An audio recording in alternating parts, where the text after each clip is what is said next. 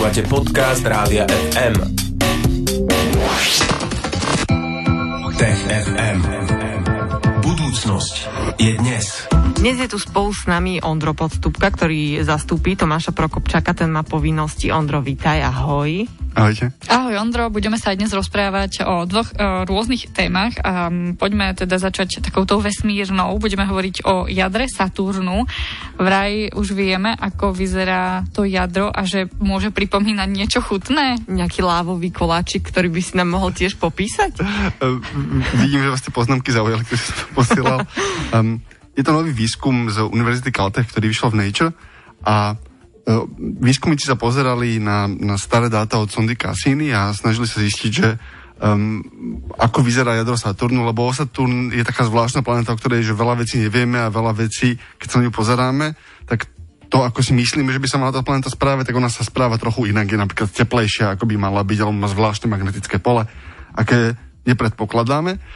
A, to súvisí s tým, že ako tá planéta vyzerá vnútri. My vieme, že obal Saturnu je z plynu, e, je to plynný obor, čiže je tam nejaký vodík, nejaké helium, ale čo je vnútri, nevieme. Nevieme tam poslať sondu, lebo tá by to neprežila, nevieme to zmerať. A, a teraz e, na základe tých dát sondy Cassini urobili počítačový model, ktorý si myslí alebo predpokladá, že čo keby jadro Saturnu nebola mali, malé kusy kameňa, ktoré sú tam v strede, je to pevná hmota, ale čo keby jadro Saturnu bola v skutočnosti taká um, nesúrodá um, gula tekutiny, alebo nejakej také hustej, povedzme polievkovej konzistencie možno až, ktorá zabera oveľa väčšiu časť planety, ako sme si mysleli. A ako, sa, ako tá planéta funguje, točí sa a hýbe sa, tak sa vnútri tak trošku prelieva vlastne tá, tá tekutina ako v nejakom... Môžeme si to predstaviť, ono je to trošku naopak, nejaký ten lávový koláčik, ktorý keď otvoríte, tak z toho vyleje tá tekutina. Mm-hmm. Čiže niečo, čo je vnútri, je tekuté, toto je trošku naopak, teda e, obal je plynný a vnútri je tá tekutina alebo keď si predstavíš balón napustený vodou, ktorý držíš v ruke, tak keď si zahýbeš, tak ten ba, ten, tá, tá tekutina má takú zotrvačnosť, že sa ti hýbe. A oni vlastne sa pozerali, najzaujímavejšie na tom je, že ako to zistili. Lebo um, keďže tam nevieš poslať sondu, tak sa musíš pozerať niekam inam. Uh, okolo Saturnu lietala sonda Cassini pred niekoľkými rokmi a oni zobrali staré dáta sondy Cassini a tá sonda Cassini sa pozerala na prstence Saturna. A tie prstence sa hýbali a hýbali sa spôsobom, ktorý tiež vtedy nedával úplne zmysel, lebo sme si mysleli, že jadro Saturnu je tvrdé, ale a, a, oni, a tá, tí výskumníci spočítali, že ak by sa to jadro hýbalo, tak tá zotrovačnosť tej tekutiny, keď ju namodelovali, by zodpovedala tomu, ako tá gravitácia ťahala tie, tie, tie prstence okolo seba. Čiže oni sa pozerali na tie prstence a z nich odvodili, že to jadro asi vyzerá inak, ako vyzerá a opäť je to stále iba model, nevieme to zmerať, nevieme sa tam fyzicky pozrieť, ale ten model sedí na tú realitu, ktorú vidíme lepšie ako ten doterajší, takže to budú ďalej skúmať a budú ďalej rozpracovať. Uh-huh. No a čo to m- môže potom priniesť do budúcnosti, ak sa to povedzme potvrdí? Je to pre nás zaujímavé, lebo to mení um, náš pohľad o planetách. My máme nejakú predstavu o tom, ako vznikajú planéty a ako sa formujú a, a vďaka tomu vieme aj skúmať e, vzdialené solárne systémy, alebo vieme sa naučiť niečo o tom našom. A um, dôležité sú z dvoch dôvodov. Ten prvý je, že lepšie rozumieme tomu, čo sa deje okolo nás. Čo znamená, že napríklad tento model, keď je tam tá tekutina, ktorá sa hýbe, tak vysvetľuje to, že prečo je ten Saturn teplý, ale zase horšie vysvetľuje to zvláštne magnetické pole, ale je to lepšie pochopenie reality.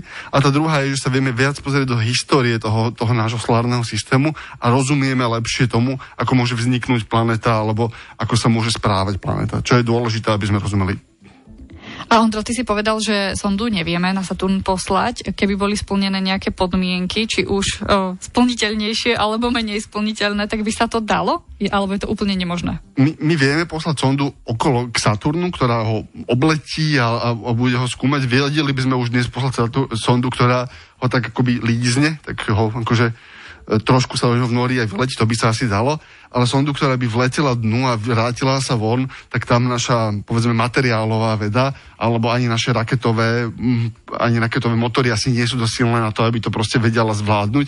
Opäť, e, je to trochu zvláštna otázka, lebo teraz pracujeme ešte stále s tými starými predpokladmi, čo znamená, že rátame s tým, že, že vnútri to jadro je asi 17 násobne ťažšie ako Zem, ale teraz, že nevieme, ako je veľké to jadro, čiže aj to je dôležité, presne aj kvôli tomu je dôležité to pochopiť, mať ten čo najpresnejší model, aby sme vedeli s dobrou istotou tam poslať nejakú sondu a vedeli, že aha, táto sonda má šancu sa vrátiť a presne, aby sme to vedeli, tak musíme presne mať dobrú predstavu o tom, že čo je vlastne vnútri, aby sme vedeli postaviť veci, ktoré to budú lepšie skúmať. Takže taký tekutý puding alebo lávový koláčik, tak môžeme nazvať, že teda vedci predpokladajú, že by mohlo tak vyzerať jadro Saturnu, najelegantnejšej planéty našej sústavy. Zhodneme sa na tom? Um, Tie prstence sú také pekné, nie? Prstence sú také pekné, ja mám rád Neptún. Mm, dobre, aj o tomto sa môžeme ešte niekedy porozprávať, ale o malý moment sa budeme rozprávať o úplne inej téme a o akej to sa dozviete, ak zostanete s nami. Toto je TFM. Tech FM. Pekný deň s Rádiom FM. Počúvate momentálne Tech FM, ktorý pre vás vysielame každý štvrtok e, po 15. v spolupráci so SME a Tomášom Prokopčakom a dnes aj Ondrom Podstupkom, ktorý Tomáša zastúpil. A už sme sa rozprávali teda o Saturne a teraz sa budeme rozprávať o cicovcoch, ktoré sa vraj po páde dinosaurov schopili skôr, ako sme si mysleli. A opäť to trochu mení naše predpoklady o evolúcii. Ondro, poďme si to nejako rozpitvať túto tému. Dobre, myslím si, že skoro všetci vieme, že dinosaury, tie, tie posledné veľké dinosaury, uh, žili pred 166 až 5 miliónmi rokov a padol veľký meteorit, ktorý to spôsobil, mhm. ktorý spôsobil uh, ich vyhnutie. Uh-huh. Um, Zároveň vieme, že to, že vyhnuli dinosaury, umožnilo žiť nám, lebo naši, pred, naši dávni, dávni predkovia, drobné cicavce, dostali vlastne priestor na to, aby mohli sa množiť, aby sa mohli vyvíjať a vlastne neboli pod tou, tou evolučnou nadvládou dinosaurov.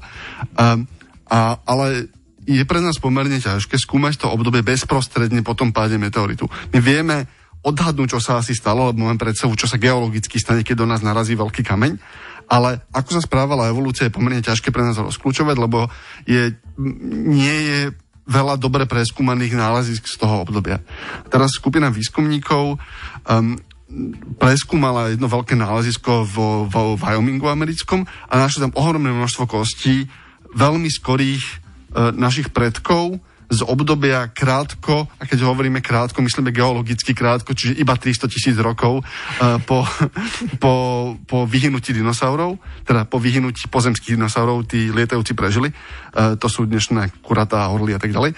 Ale, a, a, ale um, a, a zistili, že tie Cicavce, ktoré vtedy žili, vyzerali inak, ako sme si mysleli. My sme si veľmi dlho mysleli, že trvalo cicavcom veľmi dlho, kým sa dostali z takého toho prvého šoku a mysleli sme si, že tie cicavce, ktoré žili, boli plus minus um, predsa si drobného potkana alebo nejakého drobného hlodavca, ktorý ledva prežíval živory, lebo tá planéta bola veľmi, veľmi nehostinná. Proste bola ma, málo potravy, málo svetla, um, nie pekné miesto na život, takže prežili iba tie najhúževnatejšie tvory ale ten obraz, ktorý oni videli v tých fosíliách, ukazoval niečo iné. Ukazoval, že už 300 tisíc rokov po vyhnutí dinosaurov sme videli e, oveľa pestrejšie druhy e, cicavcov, ako sme si mysleli. E, videli sme, že to boli väčšie tvory, niektorí mohli byť veľké až ako mačka a boli to predkovia dnešných uh, kopytníkov, napríklad dnešných nosorožcov alebo dnešných koní. A, a, a ten obraz toho, že čo sa vlastne stalo a ako vyzerá evolúcia po, po tom kataklizmi, po takej kataklizmickej udalosti, tak to je to zaujímavé. To je, to je niečo, čo nás prekvapilo a aj to, že tá ekológia a tá evolúcia vedela byť bohatšia, ako sme čakali, tak to je, to je vlastne tá prekvapivá vec a uvidíme, to, to, to nálezisko sa skúma ďalej a uvidíme, že čo tam vlastne ešte ďalšie nájdu. Uh-huh. A čo nám to môže dať do budúcnosti ako takej, že máme šancu, že sa vieme rýchlejšie oklepať z, zo zásahu meteoritu, alebo... um, my už my, my už máme slušnú pravdepodobnosť, že by sme možno nejaký meteorit vedeli aspoň akože rýchlo nájsť a teoreticky odvrátiť. Odkloniť. Čiže, uh-huh. čiže nás, ak budeme mať šťastie, tak nás už meteorit netrafí, to je tá dobrá správa. Mm. Tá zlá správa e, je, že stále nás to môže naučiť niečo o tom, čo sa stane po um, ekologickej katastrofe a tá nás možno ešte čaká.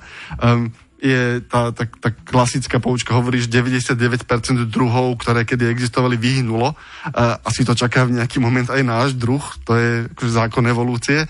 Uh, a ak chceme byť najviac depresívni, ako môžeme aj štvrtok a v Bratislave prší, tak buďme. Takže uh, možno nám to hovorí, že čo sa stane, keď my tú planetu vyničíme a ako sa ako sa po nás e, objavia tie ďalšie druhy, to je tá najdepresívnejšia. Ale také zase pre tie iné druhy je to pozitívna správa, budú mať konečne priestor, tak ako mali vtedy cicavce po dinosaurov. Oni sa tešili, že húra, dinosaury tu už nie je sú. Pekné, že si na tom našla niečo pozitívne. Snažím sa. Um, ale, ale tá druhá je, že sa učíme viac o evolúcii, že, mm-hmm. že sa nám upresňuje naše poznanie toho, ako rýchlo vie vzniknúť pestrosť v živote, ako rýchlo uh, sa vedia druhy schopiť, ako rýchlo sa vedia prispôsobiť a čím viac o tomto vieme a čím viac o tom dozvieme, tak o to lepšie rozumieme aj nám. Lebo v konečnom dôsledku to sú prvé minúty na života našich predkov evolučného. Mm-hmm. Naozaj veľmi, veľmi skorí naši predkovia a ich spoznanie nám umožní aj lepšie spoznať to, ako, ako budeme fungovať my, alebo ako funguje evolúcia vôbec. Takže je to tiež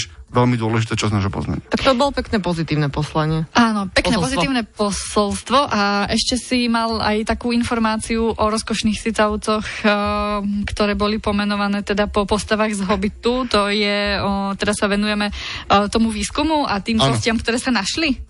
Uh, áno, jedného z tých cicavcov a to je iba taký, my, ja, ja si myslím, že to tí vedci robia kvôli tomu, že keď to spravia, uh, že keď použijú nejaké známe meno, uh, tak sa je, je väčšia šanca, že sa dostaneš do uh, veľkého nejakého média, že sa o tom bude písať a, a čiže máš cicavcov pomenovaných po známych osobnostiach, po prezidentoch, alebo teda tvorov pomenovaných. Mm-hmm. A oni, po, oni zobrali jedného z tých tvorov, čo, ktorý mal veľmi mohutné zuby a pomenovali ho po postave, veľmi známej postave z Hobita. E, po, po takom, e, po postave, ktorá sa vedela meniť z človeka na, na uh, medveďa.